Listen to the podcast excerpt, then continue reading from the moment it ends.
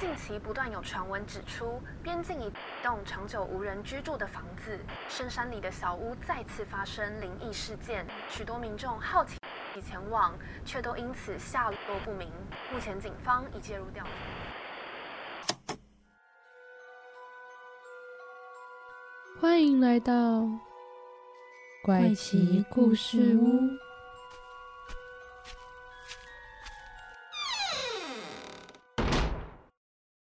欢迎收听怪奇故事屋，我是 Bamboo， 我是 Zoe。好的，今天要跟大家聊的是一个比较沉重一点的嗯话题，非常沉重又知名的案件。对，这个案件吗？算是一个案件，因为在后面呢，就是其实也是引发了非常多的讨论，对对对，而且那个时候新闻真的是几乎是一直在报，就是有点像是咻嘣的那种概念。对对 对, 对，那这一个案件呢是在二零一七年、二零一八年的时候。大概那个时间点的时候发生的。今天要来跟大家讲解的呢，就是房思琪的《初恋乐园》这本 书, 这本书。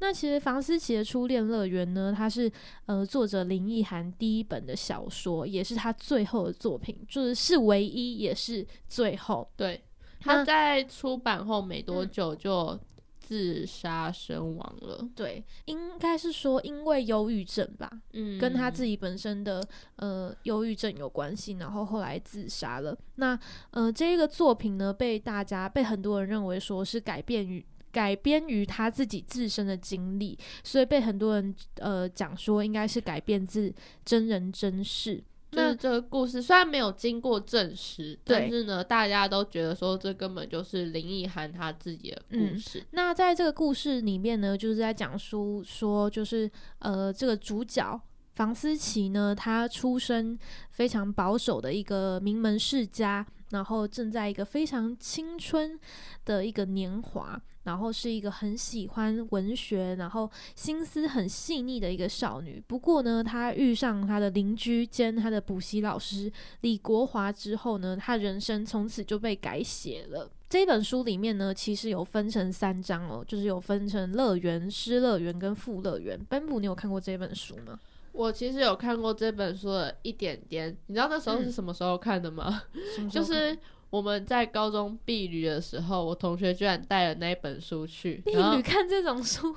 我跟你说，我们的毕旅真的有够无聊的，就是那个。应该是说他的行程排得很不好，我们最最后一天是从垦丁要直接杀到台中的力宝乐园，嗯、所以你是几乎一个早上的时间你都在搭车，哦、然后我们的领队在、嗯、只有给我们唱过一次歌，就只有唱过一次，也不会带活动啊，什么都不会。那所以你们都在看书，我们都在睡觉，你就知道有多无聊。他只有在刚开始的时候啊，就让我们就是唱了一小段，就到那个休息站的路上，嗯、就是那你知道有多小段吗？小、嗯、就是我们他前面不是还要播什么注意安全的影片啊，需要有什么对注意事项，你们这几天要怎么样，应该要怎么配合之类的。对，他讲完这些之后，哦，还有一点时间让你们。唱个歌，大概唱没没有几首，然后快到休息站的时候，他我们就无聊，因为上面的都老歌嘛，然后我们就无聊在那边唱海绵宝宝的歌，就开玩笑而已，嗯、就是大家都在互相闹。嗯、结果你知道，那领队就突然拿起麦克风说：“如果你们再这样乱唱的话，我就接下来就不让你们再继续唱歌了。”为什么？是不是这样不行啊？很问号，他就觉得我们在，就他觉得我们在胡闹啊？为什么不能胡闹？不知道啊，超级问号的，又不是作乱。我们所有人都超问号的，想说奇怪，为什么为什么这样就不行？然后马上就到休息站，接下来的几天只要一上车，他就会说：“哦，你们应该等一下会很累吧？就是你们刚刚玩得很累吧？那我们就先不唱歌喽。”那就是还会说什么？还是我知道了，哦、你们等一下要干嘛？他觉得你们唱歌太难听。所以他决定不要让你们不要再让你们开口。可是我觉得好听不好听是一回事啊，重点是你要享受到那个。我只在开玩笑。好啦，反正他就说什么啊，你们等一下要干嘛？应该会很累吧？那就那就不唱歌了，大家就休息一下。Oh. 所以呢，我们只要是路途上，我们都在休息，差点骂脏话，因为那一次真的太让人太生气了。嗯、总之就是在车上没什么事，然后我就跟同学借。房思琪的初恋乐园这本书来看。那我当初也没有把它看完，我只看了可能前面一半吧，然后哦，那看还算看蛮多的，我不知道是一半还是大概三分之一，对、嗯、然后在车上无聊的时候看，所以我其实也没什么印象，毕竟我没有把它看完。嗯，但是你看的但还是会有一些感想吧，就是看的我觉得整个步调就是有点跳痛，然后也有点沉重，就是跳痛吗？不是跳痛，我讲的跳痛是说你会在刚开始的时候还不知道他到底想要表达什么，就是还不知道到底是要，他有时候我记印象中他角色应该会、嗯、他剧情线不是这样子直直下来的吧，他会突然跳到其他人视角是吗？哦，他会他会跳到后来，对对对，就是这件事情结束之后，对，他就是有点、嗯、穿插穿插在里面、嗯、他的剧情不是这样直直的下去，而是他可能会穿插不同的场景，他会突然换一个场景啊之类的故事、嗯、所以我当初可能前面前半段也还没搞得很清楚吧，对。然后我记得他在前面就是乐园的时候就已经让我很震惊了，因为他刚刚有讲到就是他有分，有啦有，他已经让我分，就是不是让我，他我记得好像乐园的时候他就有讲到一些画面跟乐园的时候，就是他整个最重要的，我觉得是最最巨细靡的讲述的那一段。那还是我忘记了，还是单纯只是我忘记了？因为呃，第一章乐园里面呢，房思琪他的日记本被翻开，所以他其实里面呢有很多的他的记录，都是房思琪被这个李老师李国华老师性侵的一个过程。所以那个时候其实呃，我大概念一下这个就是房思琪的初恋乐园里面的其中一小节好了。他说呃，我必须写下来，因为墨水会稀释我的感觉，不然我会发疯的。我下楼拿作文给李老师改，他掏出来，我被逼到涂在墙上。老师说了九个字，不行的话用嘴巴可以吧？然后他说了五个字，他说不行，我不会。然后他就塞进来了。他说那感觉就像是溺水一样。可以说话之后，我对老师说对不起。他觉得他自己有一种功课做不好的感觉，虽然这并不是我的功课。所以我我觉得他我对这一段好像有印象耶，我觉得超他的他会用很多很文学化的字眼去包装这些很可怕的经过，然后你看的时候你会觉得天哪，就是很震惊很震撼，对对对对，就是而且因为李国华在那一本书里面的角色是非常呃，受人敬仰的一个老师，作文老师，所以他是一个会卖弄文字，然后很就是很有内涵的一个人，所以他会利用他自己的呃地位啊，或是利用他自己的权势啊，然后让、嗯、让房思琪只能配合他这样子。我觉得可能也是因为房思琪在一个青少年的阶段，所以他会觉得说他根本还对这方面完全不了解，然后就被逼着要去做这种事情。应该是说我我我个人觉得房思琪他的他的心态是，因为你知道他们是交往吧，嗯，他们是交往，他们是有在一起的，就是他们有交往、嗯、在其实林奕涵跟那个就是他真实事件里面，他爸妈也有就是怀疑过说他是不是被性侵犯，就是后来好像就有说说他们是真的有交往的，然后在这本书里面也是讲说他们两个是在一起的一个关系。所以我觉得房思琪他是以一个为什么他会以乐园来讲这件事情，是要把他讲得很像是美好的爱情的那种感觉，他很努力的想要让自己爱上李国华老师，他想要说服自己说哦，这些事情就是正常的，这些事情就是我们两个人之间的恋情或是恋爱的那种感觉，他觉得这样会让他比较好受、嗯、而不是他被侵犯，所以他才会说有点反讽的意味。我觉得他也不是想反讽欸，我觉得他就是努力想要营造出嗯，我觉得他就是应该是说当你在一个十七、十六、十七、十八岁的时候，然后有一个你很敬仰的老师想对你做出那种事情，而且已经做了、嗯、你要怎么圆这一个事情，就是只能让自己爱上他，不然你怎么办？就是你不能跟别人说的时候，然后他又一直来找你的时候，那你就只能把自己当成就是好，那我就爱上他，这样一切就不会有问题了。只要我们两个在一起，那这这段关系就是爱情，而不是那种龌龊的事情。对对对对对，所以在里面，对对对对，所以在里面他其实都是就是用了很多爱这个字眼，像是其实李国华也有跟他讲说，就是哎、欸，这是老师爱你的方式哦、喔，就是我真的很爱你什么之类，嗯、我才会这样，我有印象，我才会这样对你，然后。所以他会觉得说他一开始是很很崇拜老师的，甚至是在他们还没有发生过那样之那样的事情之前，他还有想过说他以后长大后要找像老师一样这样子的丈夫，好像是。所以你就知道这个就是他的他对于老师的敬仰是有多么的崇高的那种感觉，但最后却遇上了这件事情，所以他就想出唯一之道，就是他不能够只喜欢老师，他要确切的爱上他，因为如果你爱上这个人的话，这个人不管对你做出什么事情，什么事情你都会去接受他，对，你都可以接受，所以他才一直想着说我是我要爱老师，不然我太痛苦了。所以我觉得这更让他、oh. 就是更让他嗯、好难过、哦，对，更让他感到压力吧。我觉得这真的太可怕，然后要逼着自己去爱上一个你，对对对，可能没有真的到爱这种地步的人。我觉得应该是说，把你的恐惧变成爱，这是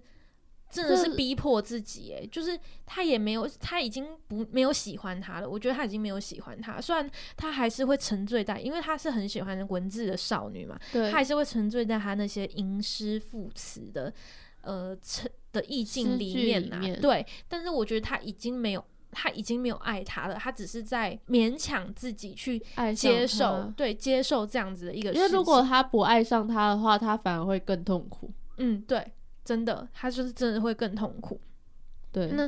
呃，在乐园里面，他其实就已经讲了很多很多的，就是被那个李国华老师性侵犯的过程嘛。然后后来呢，在失乐园里面呢，他就是在讲这个李国华他对女学生的态度。其实我觉得他对女学生的态度，他好像房思琪不是唯一的受害者，对，对他其实，在那个。故事里面啊，我们现在讲的都是房思琪哦，不是作者林奕含哦，因为我们没办法确认说他们两个的关联性是什么、呃、对对对对，而且这些都是只是我们自己的猜测，对，这两个事件是不是真的重叠，那外面是不是也有其他的女学生被就是李国也有另外一个李国华老师，对对对对，所以我们现在都是以房思琪的那个角色的呃观点去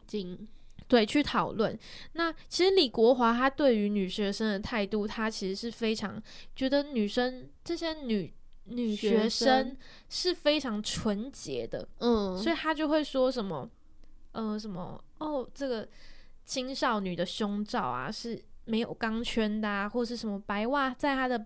白脚上面呢、啊、都觉得非常的庸俗啊，就是他很会用一些包装式的，好可怕、哦、对，包装式的甜言蜜语去做一些不好的事情。对，那这边还有一句就是我可以来讲一下，他说这也是书里面有写到，他说李国华在思考数了几个女生，他发现奸污一个崇拜你的小女生是让他是让他离开离不开他最快的途径，而且他越黏甩了他越痛、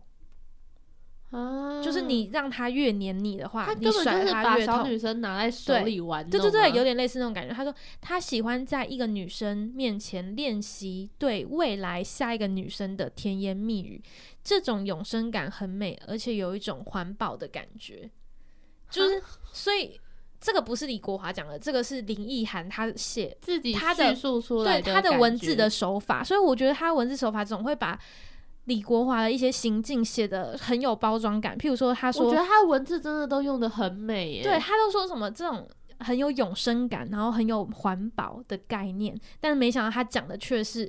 李国华一而再再而三去奸污别的小女生的这样的一个事情，而且都用一些真的是玩弄人心的手法，对对对，就是他的意思其实根本就是他故意在这个女生面前、嗯、然后去讲下一个女生、嗯、然后想要让他们嫉妒、嗯、而且就是想要让他们对自己的那种爱的执着更深，对，然后爱的更深就是让那个女生会接下来受伤会更深，他就是故意要让对吧、啊、然后最后呢，其实李国华他决心绝对的觉得说房思琪不会讲出去的一个最重要的一个点是他觉得房思琪有一个自尊心，嗯，因为房思琪其实他就是出自于名门嘛，对，在故事中他本来就出自于名门，然后父母对他是既有很高的期望的，嗯，然后他在班上也是那种文学少女啊，所以他其实算是一个比较阶层比较高的一个人，所以他的自尊心是非常重的，所以他说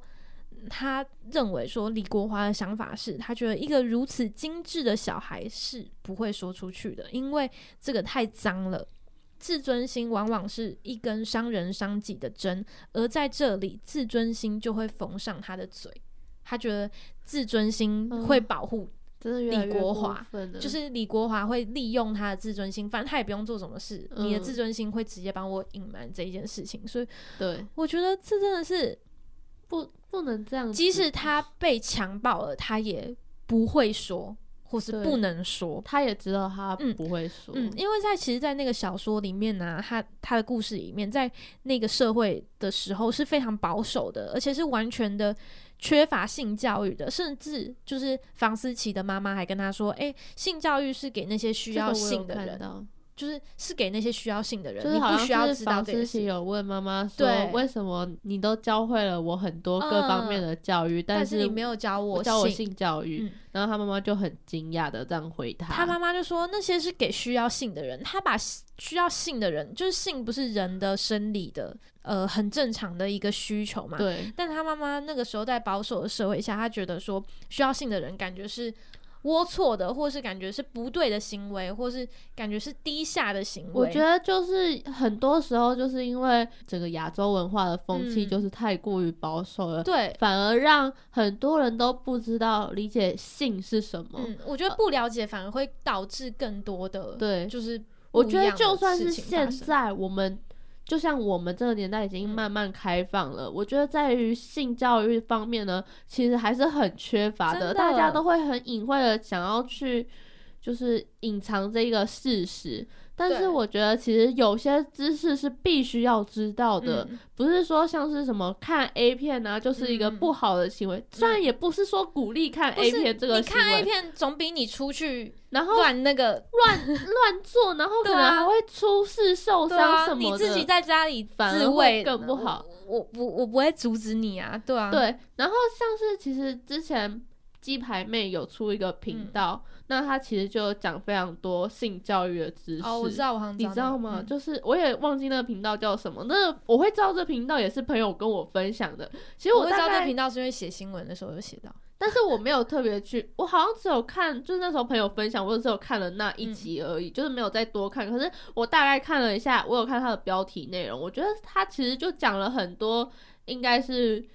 台湾应该要教的一些性教育的知识，嗯，虽然他把它标题写得很噱头化，嗯，可是他真的都是请一些专业的老师，嗯，像我有一我看的那一集好像真的就是有请一个专业的老师教说其实不是每个人的做爱姿势都是正确的，哦，对对对，而且因为人的身体构造本来就不一样，对，你不正确的话不是像说像 A 片这样你随便就可以成功，嗯，而是其实非常多人因为性这方面没有做好而导致就是情侣之间，嗯，或者是夫妻之间的整个关系而改变，嗯，然后这其实有影响很大，但是大家一直去隐晦的想要隐瞒这件事情，嗯，而导致可能就会像是房思琪这种事情，或者是甚至是离婚都有可能发生，嗯嗯，对，而且我觉得那个时候房思琪在听到他妈妈说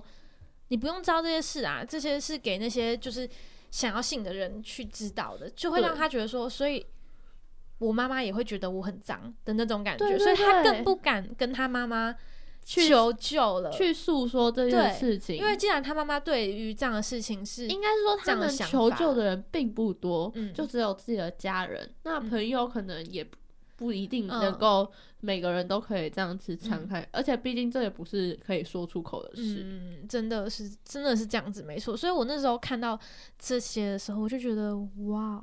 而且我那时候一直想说我附近的老师会不会有这种人就是因为就一开始很害怕就想说很害怕说是其实就是披着羊皮的狼事情对，我很抱歉，我对很多老师很抱歉但只是会一直想说原来在台湾的呃教育业还有补教业正在发生这样的事情，然后是可能很多学生没有讲出来的，然后他可能就这样表面上非常的风光，然后还就是教了很多就是很多学生啊、欸、然后成为一个很厉害的名师啊。你知道有一个影集叫去他的世界末日吗？哦，我知道，是国外的对不对？对，它是一个澳洲的一个影集、嗯、那里面有讲到，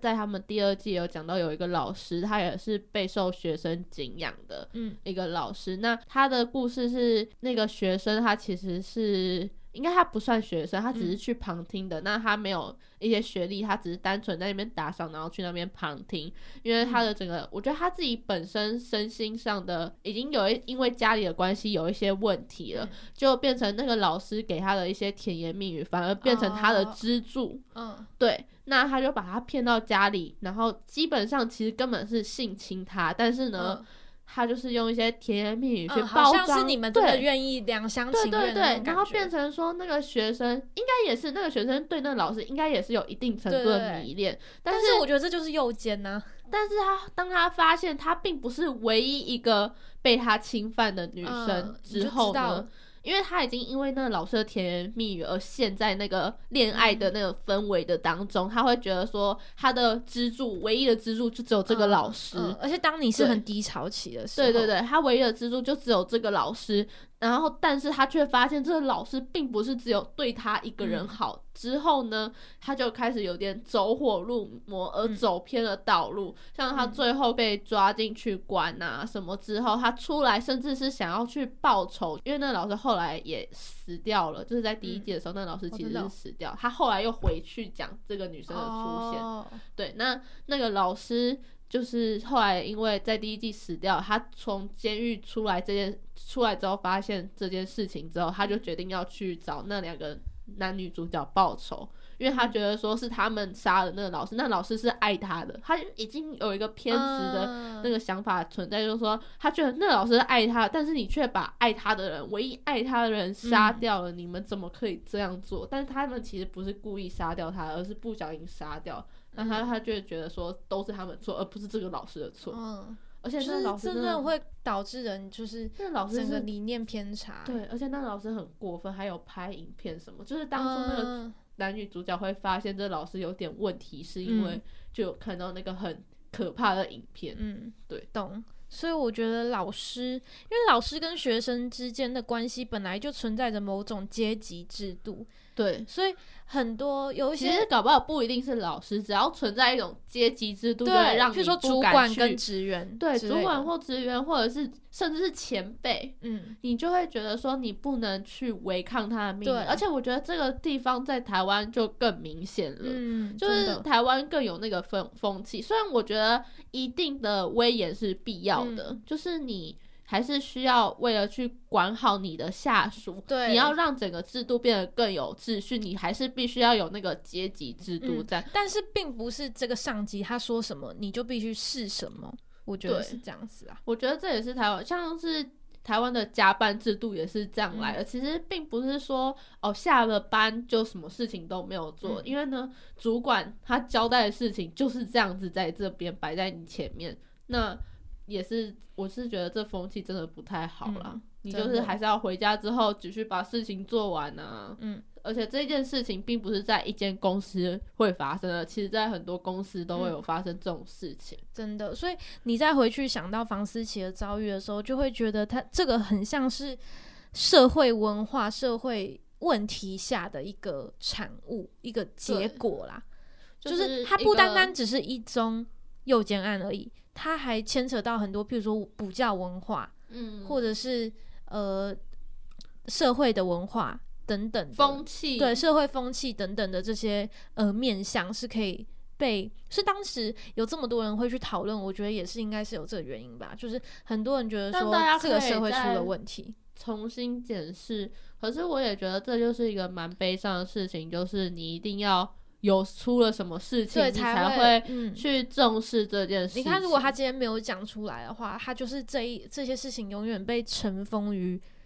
尘土当中之类的，他永远没办法讲出来，而且其实讲出来并不是一个容易的选择、嗯、对，所以我觉得你看他在讲出来之后没过多久就自自杀了。而且刚刚有讲到他自杀，虽然是因为他本来一直以来都有忧郁症嘛，但是故事里也有自杀吗？还是那个我也忘记他最后，我只知道他最后的结局不是不是正向的。嗯，他最后的结局是没有获得解脱的。那在林奕含他去世之后，其实他的父母有出来发表声明，他就有说，第一点是他觉得他的女儿这些日子以来的痛苦，然后纠缠着他的这些梦夜啊，让他没办法把忧郁症治疗好的原因，就是发生在距离他们那时候现在的八九年前的诱奸。他觉得这个诱奸事件是让他女儿一直以来都没有办法跨出心魔，然后一直以来被痛苦围绕的一个主因。林奕含他本身就有发生诱奸的这件事件，对对对对，他所以他父母也知道有这件事件。嗯、呃，应该说他父母应该是后来才知道的、嗯、他父母那时候一开始有怀疑、嗯、但是没有被证实。然后呢，再来是房思琪的初恋乐园，是他们的女儿在年轻的时候被一个补习班名师诱奸之后引发的真实记录跟心理描写。不过这都是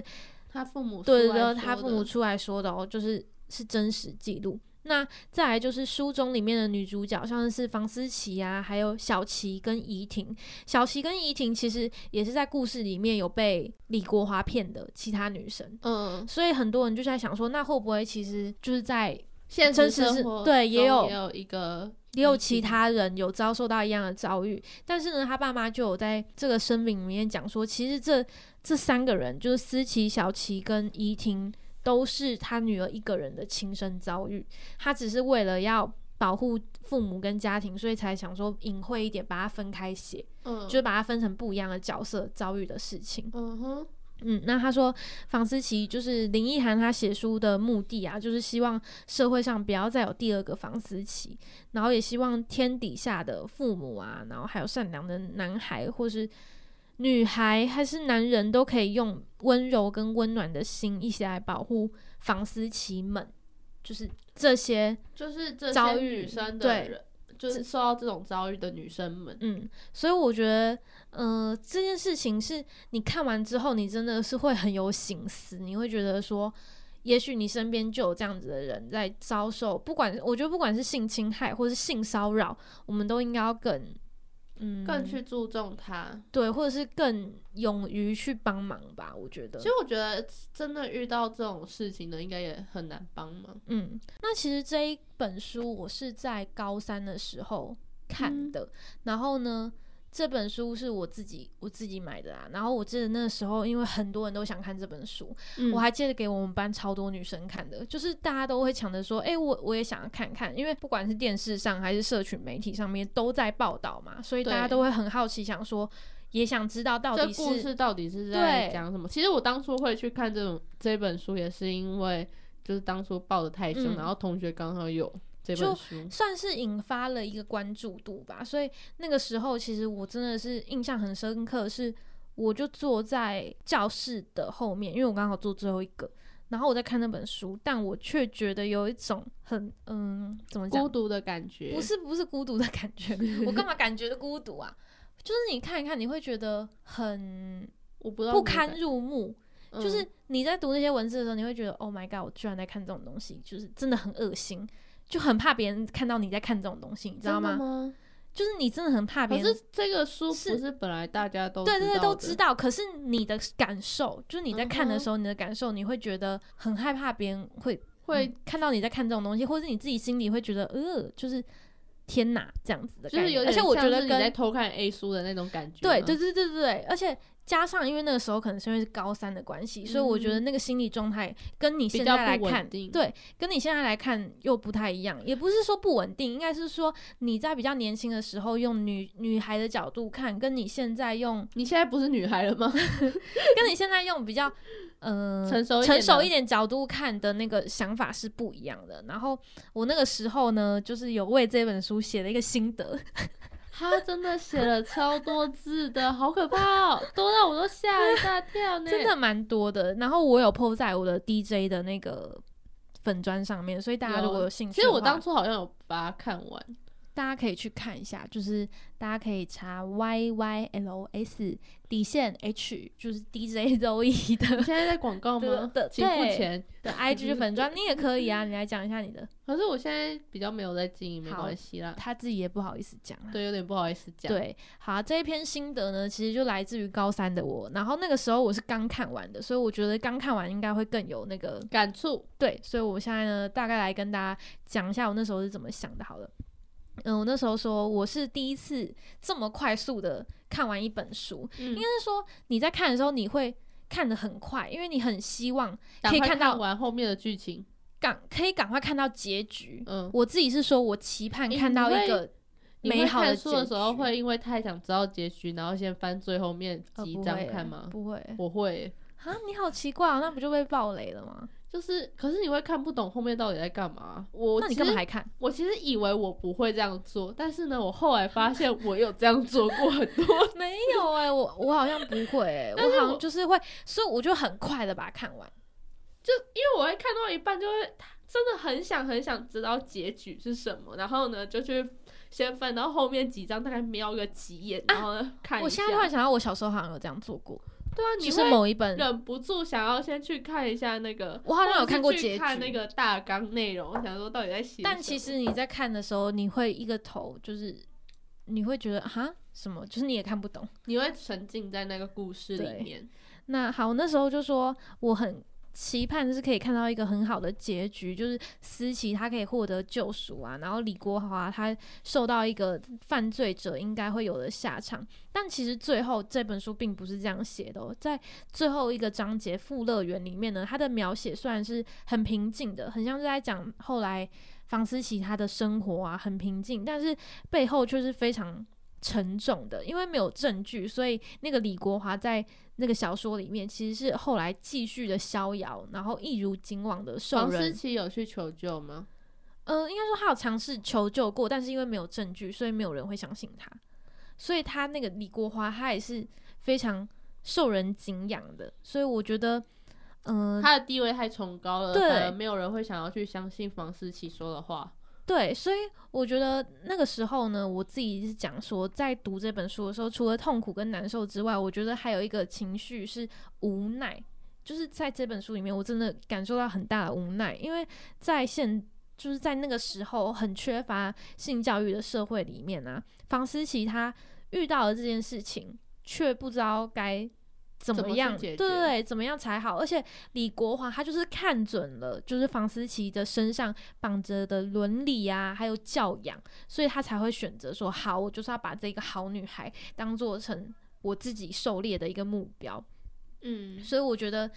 呃，书里面一直反复提到的，就是像这样子的东西，其实就是一种暴力，嗯、就是这样子的暴力也会因为社社会而不断的增长，然后未来可能还是会持续。就是进行这样子的一个暴力事件，我觉得很多作者都想要把一些理想写进书里，嗯，但是这本书反而把现实的残酷真的把它呈现出来，所以我才说我一直一直我就是一直看，我一直想说好，最后他一定会得到惩罚，或是最后思琪一定会走出来的，但是没有，就是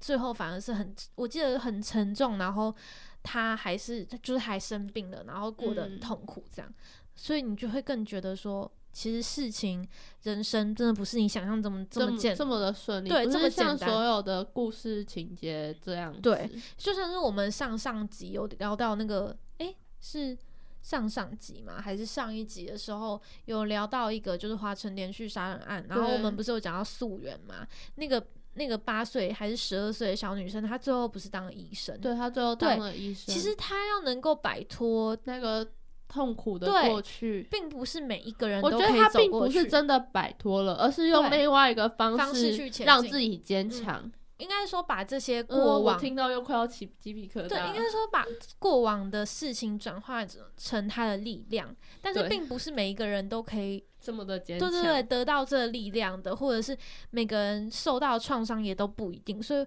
我觉得应该是说每个人心理的忍受度并不一样。真的，我觉得太可怕了。我觉得就算你不能忍受，也不是你的问题。嗯，那是就是不是因为你不够坚强而不能去承受这件事情，而是我觉得你可能是坚强的，但是呢，你这个难过跟压力点会更盖过你的那个坚强的程度，不是说你的坚强程度不够高不够多、嗯、并不是你生病的就代表你软弱，并不是这样。其实有些很多生病的人他的意志力是高于其他人的。你有那种情绪过吗？就是你会一直就是沉在一个很忧郁的回圈当中？哦，我大概每个月会有一次这样子。真的假的？就是每个月不是都会有一次低潮期吗？嗯，就是那算是一个周期。女生的低潮期吗？不是不是不是，就是一个周期性，就大概一两个月会有一次，就你觉得你做什么事都不顺，然后看什么都不顺眼，然后想法都很负面，有吧？ 我, 我, 真我觉得我自从 国, 国小就有了、欸啊、我就发现你好严重哦！我就发现我就是每每到一段时间，就那一段时间不管发生什么事情都觉得好厌世这样。可是我是高中的时候，我真的高中的时候曾经都觉得自己有快要得忧郁症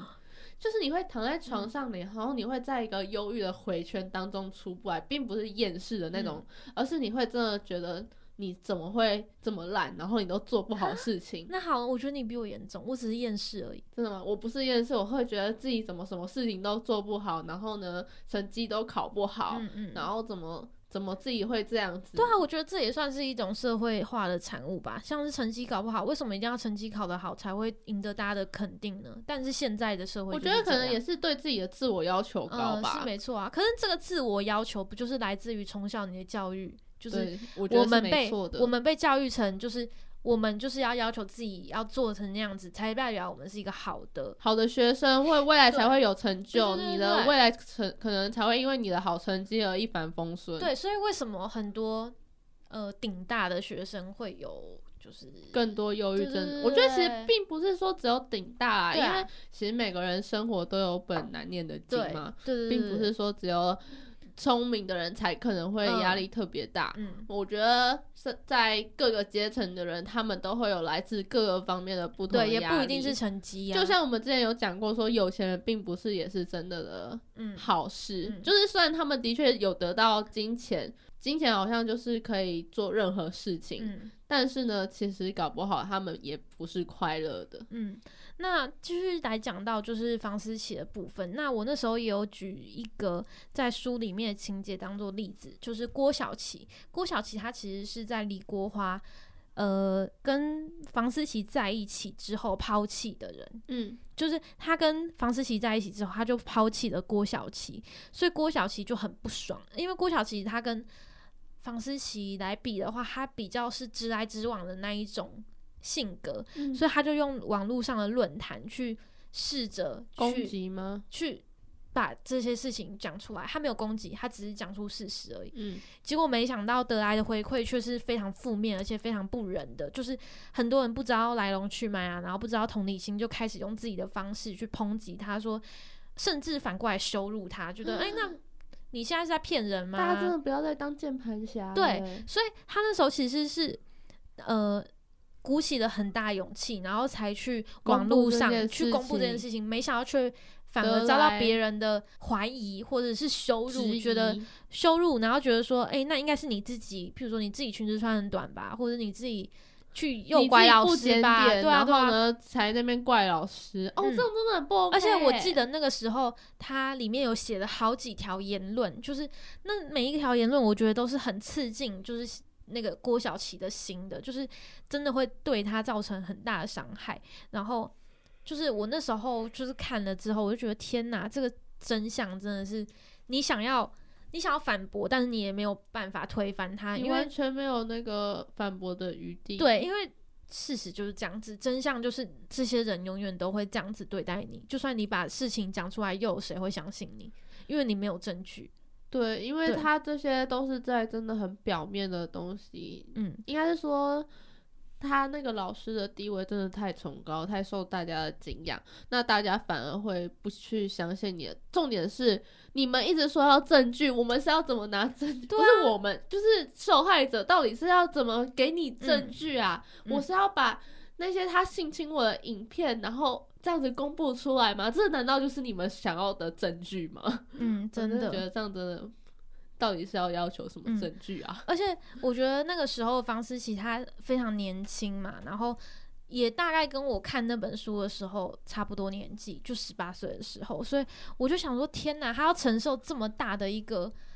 压、呃、力，庞大的欲望、欸，哎，就是我说来自于李国华庞大的欲望，他这么年轻，他要怎么就是承受这么庞大的欲望，而且还是五年哦、喔，他被他诱奸了五年哦、喔。我觉得不是只有年轻的问题，而是他这么，他可能甚至还搞不清楚那个是什么东西，却、嗯、被这样子做。嗯，然后我记得我印象很深刻的一个是，就是在书里面啊，房思琪因为因为房思琪长得很漂亮嘛，然后他就有被一个男生搭搭讪，然后那个男的就跟他分享，就是他在上班的时候的一些经过啊，就是跟他分享生活，他就说：“哦，我真的是每天上班都被上司当成狗操这样。嗯”然后房思琪就很生气，他就想说：“你真的知道什么叫做被狗操吗？”他觉得他自己是连他连比他比狗还不如，他觉得他这个人是比狗还不如的。嗯、你你只是被你的上司这样而已，你就说你被狗操，那被当狗操，那你觉得这么常用的一个话语，我觉得听在于有别于受害者的，对对对，有别于常人的经历里面的耳理，你觉得那些话会变得多么的讽刺，而且多么的可笑。他就觉得说，你讲这什么被狗操，就是我才是狗吧那种感觉、嗯，对。或者是你知道现在狗有多么的幸福吗？就是最不堪的人是我。就那个时候，房思琪他的想法是这样，我就我那时候超惊讶的，因为没想到这么日常的一个话语，听在有特殊经历的人的耳里，会是是特别，对，可能是一个伤害，对，会是一个伤害。所以我觉得，嗯，像是它里面还有讲另外一个，就是那个五个字“温良恭俭让”，那个是什么？就是呃，李国华跟他讲的，他说就是他应该要温良恭俭让，只是温暖的是体力，良友的是体力，就是温暖的是体意，你听懂吧？温暖。呃，体液，对，体液，体液，对，然后良友的是体力，然后再来恭喜的是出血。良友是哪一个良友？良友就是良良好的良、嗯，良友就是良好的意思。嗯，抱歉，我那时候就是写字就是故意在那边什么良友之类。好，就良好，良好的是体力。这是你自己的解释还是？呃，林林奕涵说的、嗯，就是他自己说。温暖的是体液，良友的是体力，恭喜的是出血，而节省的是保险套。那那个让呢？让步的则则是他的人生。就他把李国华对他的，我到底是在倒抽一口气。他把李国华就是还有这个社会对他们女性应该有的温良恭俭让，把它解读成他自己的身上，就是体液、体力，还有出血、保险套跟让步的人生。所以我那时候看到我就觉得。很震惊，哇、wow, ！就是我刚刚让步的人生，我觉得为什么是为什么是他让步？对，为什么该牺牲的是他？为什么他到底做错了什么？还没有来得及享有他自己很年轻的那个生命，却就这样凋零了，就是真的被就很像一朵花，然后被硬拔拔下来，然后就无法生存的那种感觉。对。所以我觉得她原本是一个算是一个蛮有前途的一个文学少女吧，嗯，对吧？而且那是她第一本书、欸，哎，就是我觉得你看她里面真的很有文，里面的用字真的都很漂亮，嗯、对，所以她其实真的是一个很厉害，然后原本会大有前途的人。我觉得在文学方面，她应该可以有大有成就，而且她出了第一本书就造成这么多的轰动跟回响。嗯其实我觉得这个回想可能是他想想要的，也可能是他不想要的，嗯、真的因为毕竟这也是揭开一个伤疤的一个过程、嗯嗯。他可能就是因为在揭开伤疤的过程没办法挺过去。嗯，对他虽然打开了，他虽然打开了他的知名度，但是那个伤痛还是没办法去抚平。嗯，嗯但是他其实后来其实还有接受一些访谈，然后他都有讲到哭。所以我觉得，如果想要更了解就是房思琪的故事的人、嗯，还可以再去看看他生前，就是出书之后，然后到他自杀前的那个访谈。其实我看那些访谈的时候，我都觉得他的精神状况感觉是很正常的。然后，只是他讲到这些东西的时候，他真的会情绪上来，对对对，真的会感觉很得出来，就是很从打从内心的那种痛苦跟难受。但我真的没想到。他真的会去自杀，就是你当初是有跟上吗？就是你是看书的时候他还他已经去世了，没有没有，他我看书的时候他已经去世了，我后来又再回去看他的那个专访，对，就是我在看那个专访的时候，我不会觉得他会去自杀的可能，因为在在访谈里面，他看起来其实还算是，其实我觉得很多人都是你平常看起来没有怎样，真的，而且他他其实上每个访谈，我觉得看起来都还蛮光鲜亮丽的，就是看起来真的是一个作家，一个很美好的一个作家，就是你会觉得说，哦，他出了这本书，感觉他之后就可以走出这个痛苦了，他可以写一些他想要写的东西了的那种感觉，嗯，但是事实上却不是这样。在这本书里面，我觉得特别要说的就是，其实林奕含他用了很多那种很精巧的比喻，就是他用了很多比喻法去形容，就是很污秽的痛苦，然后让这个故事，就是你看完这个小说之后，你会觉得哦，它感觉是一个美丽的，或是很充满诗意的一个爱情故事。然后也因为主人翁房思琪他本来就是对文学很有依恋的嘛，嗯，然后李国华他本来就是对那种经典文学很有，就是很有热情，然后对文学理解是非常深入的人，所以我觉得这本书又更有那种艺术价值的感觉。对，就是它文学价值跟艺术价值，你先撇除它里面讲的是一桩诱奸案之外，其实它里面整个的氛围是带给人很有那种诗意，很美丽，就是、就是如果他可能不是诱奸案的话，他基本上可以放入国文课本里面来当课文的，嗯，对，因为他的里面的语句都非常的唯美，嗯，就是他是用很唯美的那些词去包装李国华的恶行，让他变成很像圣人一样，就是连就是可能是被诱奸的那个过程，就在床上的那个过程，他都可以把它写得很像是很唯美的那种感觉，但其实事实上并不是如此，背后其实是非常龌龊跟下流的。对，但是他他把它包装起来，所以就会让人家误以为说，哦，李国华他其实是一个很处在圣人位置，君子。对对对对对对，你会觉得好像哦，我我也不能骂李国华，因为李国华他只是就是真的很爱这些少女之类的，嗯，就是那就是他爱他的方式那种感觉。就是他其实也替李国华找了蛮多借口，我觉得现在去合理化这个悲剧。就是我们现在听了这么多罪犯，像是之前韩国三大悬案，嗯，然后还有现在讲的可能李国华，我觉得很多嫌犯都是其实你大家平常搞不好相处起来根本就是难以看得出来他到底有什么问题的人，嗯，然后疯子，现在这社会上疯子太多了。昨天那个新闻，对，我真的觉得大家应该都有看到，太惊讶了，尤其是因为口罩杀害，尤其是像我当过超商店员，我就更有感触。我真的很怕我的同事们会不会因为这样又被，啊，而且其实其实这种事件通常会有引起两个回响，一个就是大家会谴责这个人，第二个可能是助长这个风气。嗯，我觉得就是一个很可怕的事情，因为大家会觉得哦，反正没戴口罩也不会怎样，那我没戴的话，只要有人讲我，我就可以去做什么事，或者是有人模仿犯，就像有些模仿犯，嗯，就是可能一个不开心，你就是要去，嗯，这样子杀害对方，而且人家只是请你戴上口罩，欸，哎，对啊，你本来就应该要这么做，欸。我觉得他，我觉得他如果真的感受到他自己被就是侵犯还是怎么样的话，我觉得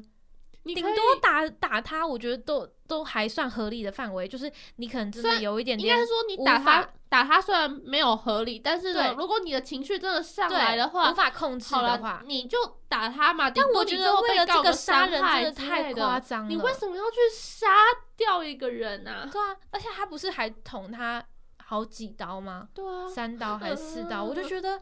怎么会这么残酷？虽然好像本来就有说他精神方面有一些问题，可是那这种人就不应该生活在这世上。好，对不起，如果现在大家是对有支持那个的话，我只是想表示，那店员的命谁来赔？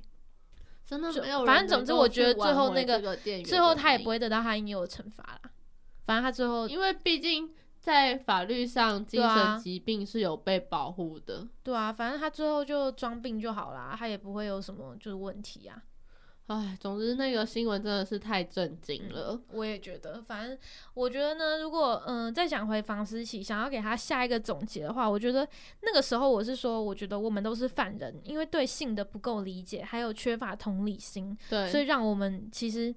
嗯。呃背负的罪恶是非常多的，就像是其实里面有个书评里面就有讲说，任何关于性的暴力都是整个社会一起完成的，并不是什么某个人的错，嗯，是这个社会下的一个就像我们一开始讲到的社会风气的问题，这并不是说这个人去助长这件事，不是他单方面的去侵害他就只有这样子完结、嗯、而是所有的社会风气跟所教的教育理念这种种的原因而引发了这件事情、嗯嗯、真的。而呃，林奕含呢，他也算是以死明志吧，他希望可以用他的死呐喊出一个真相的感觉，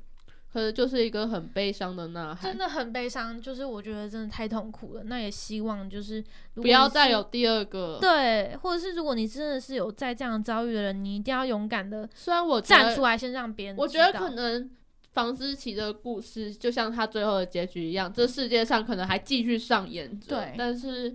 我觉得能够制止这个就对啦，尽量能够让更多人发现这个问题，就已经是一个正向的发展了。对，好啦，那今天呢这个比较沉重的话题我们就聊到这边为止啦。那下一集呢我们再带给大家更多不一样的内容，记得要准时收听。我是 Bamboo， 我是 Zoe， 我们下周再见咯，拜拜拜拜。